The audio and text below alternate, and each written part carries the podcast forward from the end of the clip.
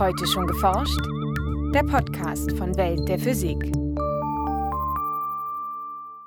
Erst kürzlich haben wir uns in unserem Podcast mit dem Thema künstliche Intelligenz, kurz K I, beschäftigt. Ein verwandtes Forschungsgebiet ist die Neuroelektronik. Auch sie nimmt sich die Informationsverarbeitung im menschlichen Gehirn zum Vorbild. Indem Forscher die biologischen Vorgänge nachahmen, wollen sie neuartige elektrische Schaltkreise entwickeln.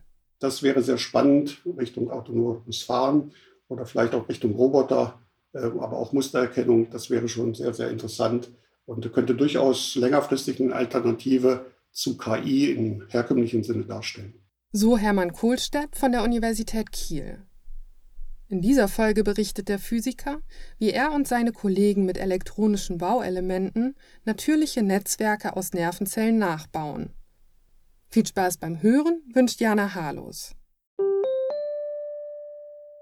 Kopfrechnen lernen wir zwar schon in der Grundschule, doch die meisten dürfte das Lösen von mathematischen Aufgaben ganz ohne Hilfsmittel spätestens bei größeren Zahlen und komplexeren Rechenoperationen schnell überfordern.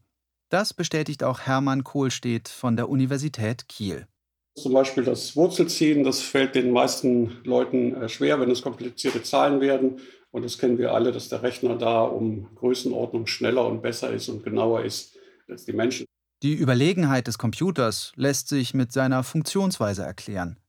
Die Daten werden mit Hilfe eines Prozessors verarbeitet, der sich aus verschiedenen elektronischen Komponenten zusammensetzt. Die einzelnen Rechenschritte führt die sogenannte arithmetisch-logische Einheit, das Rechenwerk, durch. Um die Zwischenergebnisse zu speichern und weitere Daten für die Berechnung zu erhalten, tauscht der Prozessor während der Verarbeitung laufend Informationen mit einer Speichereinheit aus. Und diese Zusammenarbeit zwischen der arithmetischen logischen Einheit und dem Prozessor und den äh, Speichern darum hat dazu geführt, dass man effektiv sehr gut und schnell äh, gerade Rechenleistungen erbringen kann. Ein Computer verarbeitet die Informationen seriell, also nacheinander, und hält sich dabei exakt an vorher festgelegte Rechenvorschriften. Unser Gehirn funktioniert dagegen ganz anders.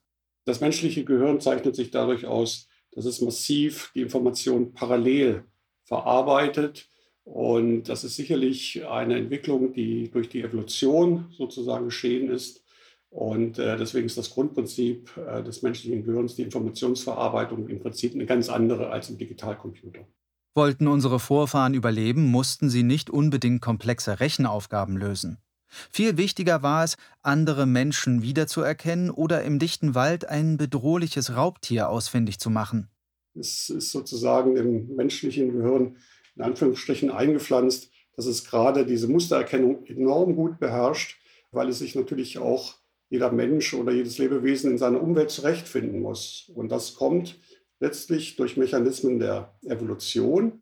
Doch nicht nur in Bildern erkennen wir Muster, sondern auch in Geräuschen. Nur so können wir uns mit Hilfe von Sprache verständigen. Auch in anderen Lebewesen entwickelte sich das Gehirn im Laufe der Zeit so, dass es unterschiedliche Aufgaben der Mustererkennung sehr schnell und effizient lösen kann. Da ist äh, das menschliche Gehirn weit vorne, gerade wenn man das in Verbindung setzt mit der Energie und der Leistung, die diese Nervensysteme dabei verbrauchen. Und wenn man das vergleicht äh, mit technischen Systemen, dann sind das Größenordnungen effektivere Verarbeitungsmechanismen, die im menschlichen Gehirn stattfinden. Diese Vorteile machen die Informationsverarbeitung im Gehirn zu einem interessanten Vorbild. Bereits in den neunzehnhundertachtziger Jahren versuchten Wissenschaftler, biologische Systeme zu imitieren. Einer der Vorreiter war der amerikanische Elektrotechniker Carver Mead, der das Fachgebiet des sogenannten Neuromorphic Engineering mitbegründete. Was er versucht hat, ist zum Beispiel die Retina des Auges nachzubauen, um sowas wie Sehen zu ermöglichen in elektronischen Systemen, aber auch die Cochlea, das heißt das Gehör des Menschen. Und das waren die ersten Ansätze. Doch im Vergleich zur Netzhaut des Auges oder der Gehörschnecke im Innenohr ist das menschliche Gehirn deutlich komplexer. Man muss ganz offen sagen, wir versuchen etwas nachzubauen, wo der Bauplan eigentlich noch nicht richtig vorliegt. Denn wo und wie komplexe Denkprozesse im Gehirn ablaufen oder gar das Bewusstsein entsteht, ist noch völlig unklar. Während viele Details noch unbekannt sind, haben Wissenschaftler die Grundlagen der Informationsverarbeitung im Gehirn bereits gut erforscht. Die Basis bilden Milliarden von Nervenzellen, sogenannte Neuronen, die miteinander verknüpft sind.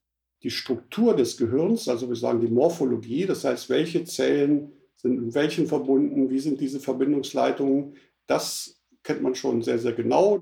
Über die Verbindungsleitungen tauschen die Neuronen untereinander Signale aus, in Form von chemischen und elektrischen Impulsen. Abhängig von den Aufgaben, die unser Gehirn gerade bewältigt, sind unterschiedliche Regionen im Netzwerk aktiv. Und diese Wechselwirkung zwischen der Struktur und dieser Dynamik, das ist hochinteressant. Da hat man einiges verstanden. Man weiß zum Beispiel heutzutage, wo visuelle Informationen verarbeitet werden oder Sprache verarbeitet wird. Und man weiß auch grob, wie die Zusammenhänge sind. Klar ist, unser Gehirn verarbeitet Informationen grundlegend anders als ein Computer. Denn dort läuft alles sehr kontrolliert ab.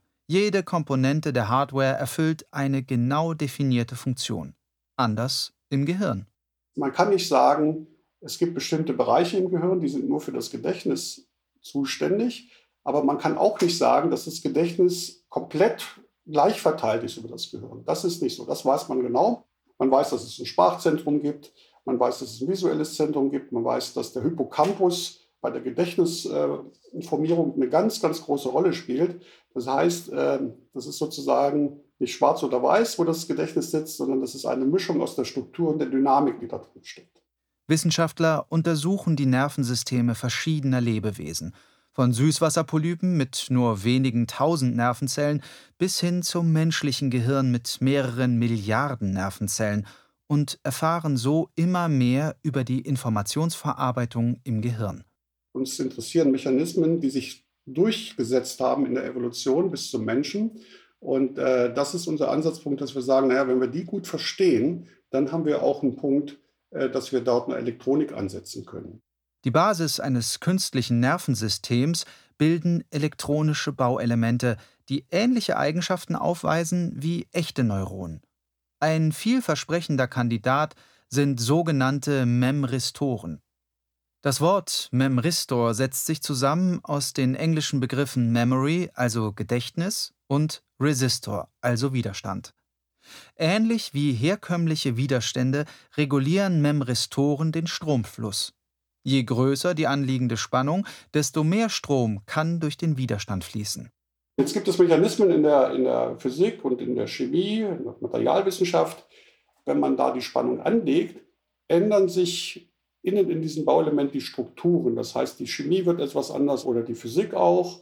Und dann ändert sich dieser Widerstand. Und wenn man die Spannung wieder wegnimmt, bleibt dieser Widerstand im Prinzip erhalten. Das heißt, man hat einen veränderlichen Widerstand, je nachdem, welche, ganz vereinfacht gesagt, welche Spannung man angelegt hat. Die Ereignisse aus der Vergangenheit beeinflussen also die zukünftigen Eigenschaften eines Memristors. Ein ähnlicher Effekt lässt sich in unserem Gehirn beobachten.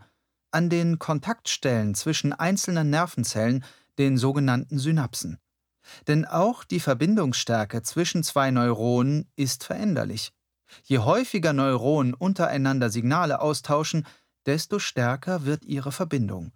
Lokal haben diese Memristoren schon Eigenschaften, die relativ nah an denen der Synapsen liegen. Die große Frage ist, wenn man diese Memristoren in größeren Schaltungen zusammenführt, dass man dann wieder auf der Netzwerkebene dazu kommt, dass diese Schaltungen durchaus ähnlich funktionieren wie das Nervensystem. Das ist eine große Frage, wie weit kann man da fortschreiten und wie weit kann man das nachbilden. Bislang gelang es Forschern, Netzwerke aus mehreren hundert Memristoren herzustellen. Diese Schaltungen meistern bereits einfache Aufgaben der visuellen Mustererkennung und können beispielsweise Abbildungen von männlichen und weiblichen Gesichtern unterscheiden. Um allerdings anspruchsvollere Probleme zu lösen, braucht es Netzwerke mit deutlich mehr Memristoren. Aktuell arbeiten Wissenschaftler daran, die technischen Hürden dieser komplexeren Schaltungen zu überwinden. Gelänge es ihnen tatsächlich, ein biologisches Nervensystem nachzubauen, wäre das längst nicht nur für Physiker und Informatiker, sondern beispielsweise auch für Biologen interessant. Das heißt, man kann sagen, man schaut in die Biologie und, und möchte da was verstehen, aber umgekehrt können die Biologen natürlich auch sagen, naja, wenn ihr eure Schaltungen aufgebaut habt, habt ihr denn interessante Fragestellungen für uns?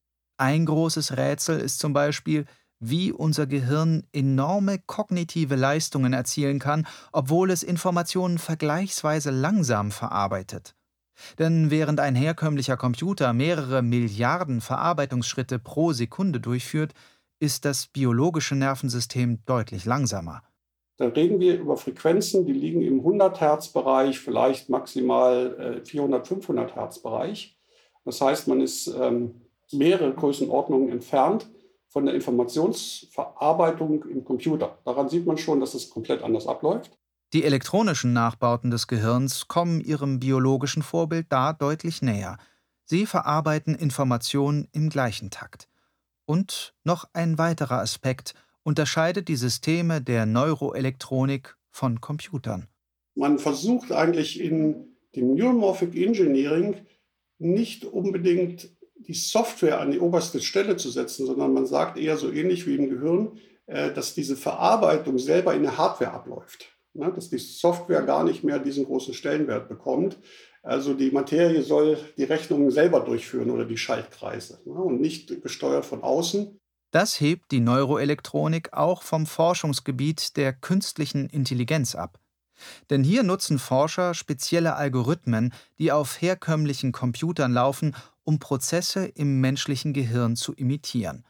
Während die Neuroelektronik noch in den Kinderschuhen steckt, begegnet uns die künstliche Intelligenz bereits in unserem Alltag und übersetzt beispielsweise Texte für uns.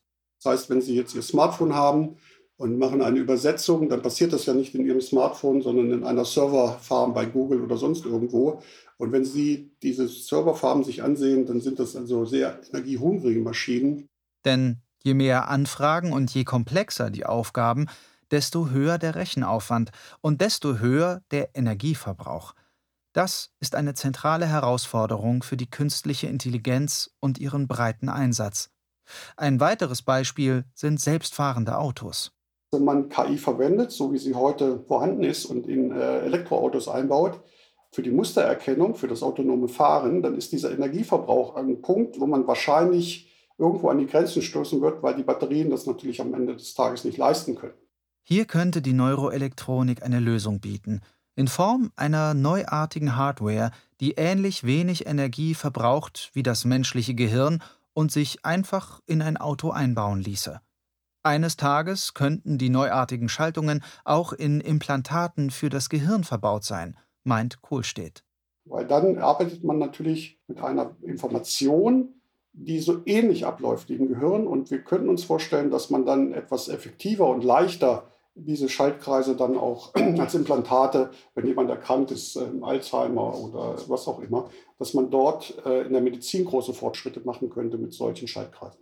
Bisher handelt es sich dabei allerdings nur um Ideen. Denn bis die Neuroelektronik solche Anwendungen realisieren kann, gilt es zunächst, die Grundlagen noch besser zu verstehen. Und so arbeiten Physiker und Ingenieure gemeinsam mit Medizinern, Biologen und Philosophen daran, das Geheimnis der biologischen Informationsverarbeitung allmählich zu lüften. Da, denken wir, liegt ein großer Schlüssel oder eine große Chance auch in der Zukunft, dass wir diese Systeme dann zumindest einigermaßen verstehen und Teile davon in die Ingenieurwissenschaften oder in die Anwendung umsetzen können. Ein Beitrag von Kim Herrmann, gesprochen von Elmar Börger. Aufnahme: Hörspielstudio Kreuzberg. Tontechnik: Lars Reschke. Schnitt: Albert Bahnow. Redaktion: Welt der Physik. Welt der Physik wird herausgegeben vom Bundesministerium für Bildung und Forschung und von der Deutschen Physikalischen Gesellschaft.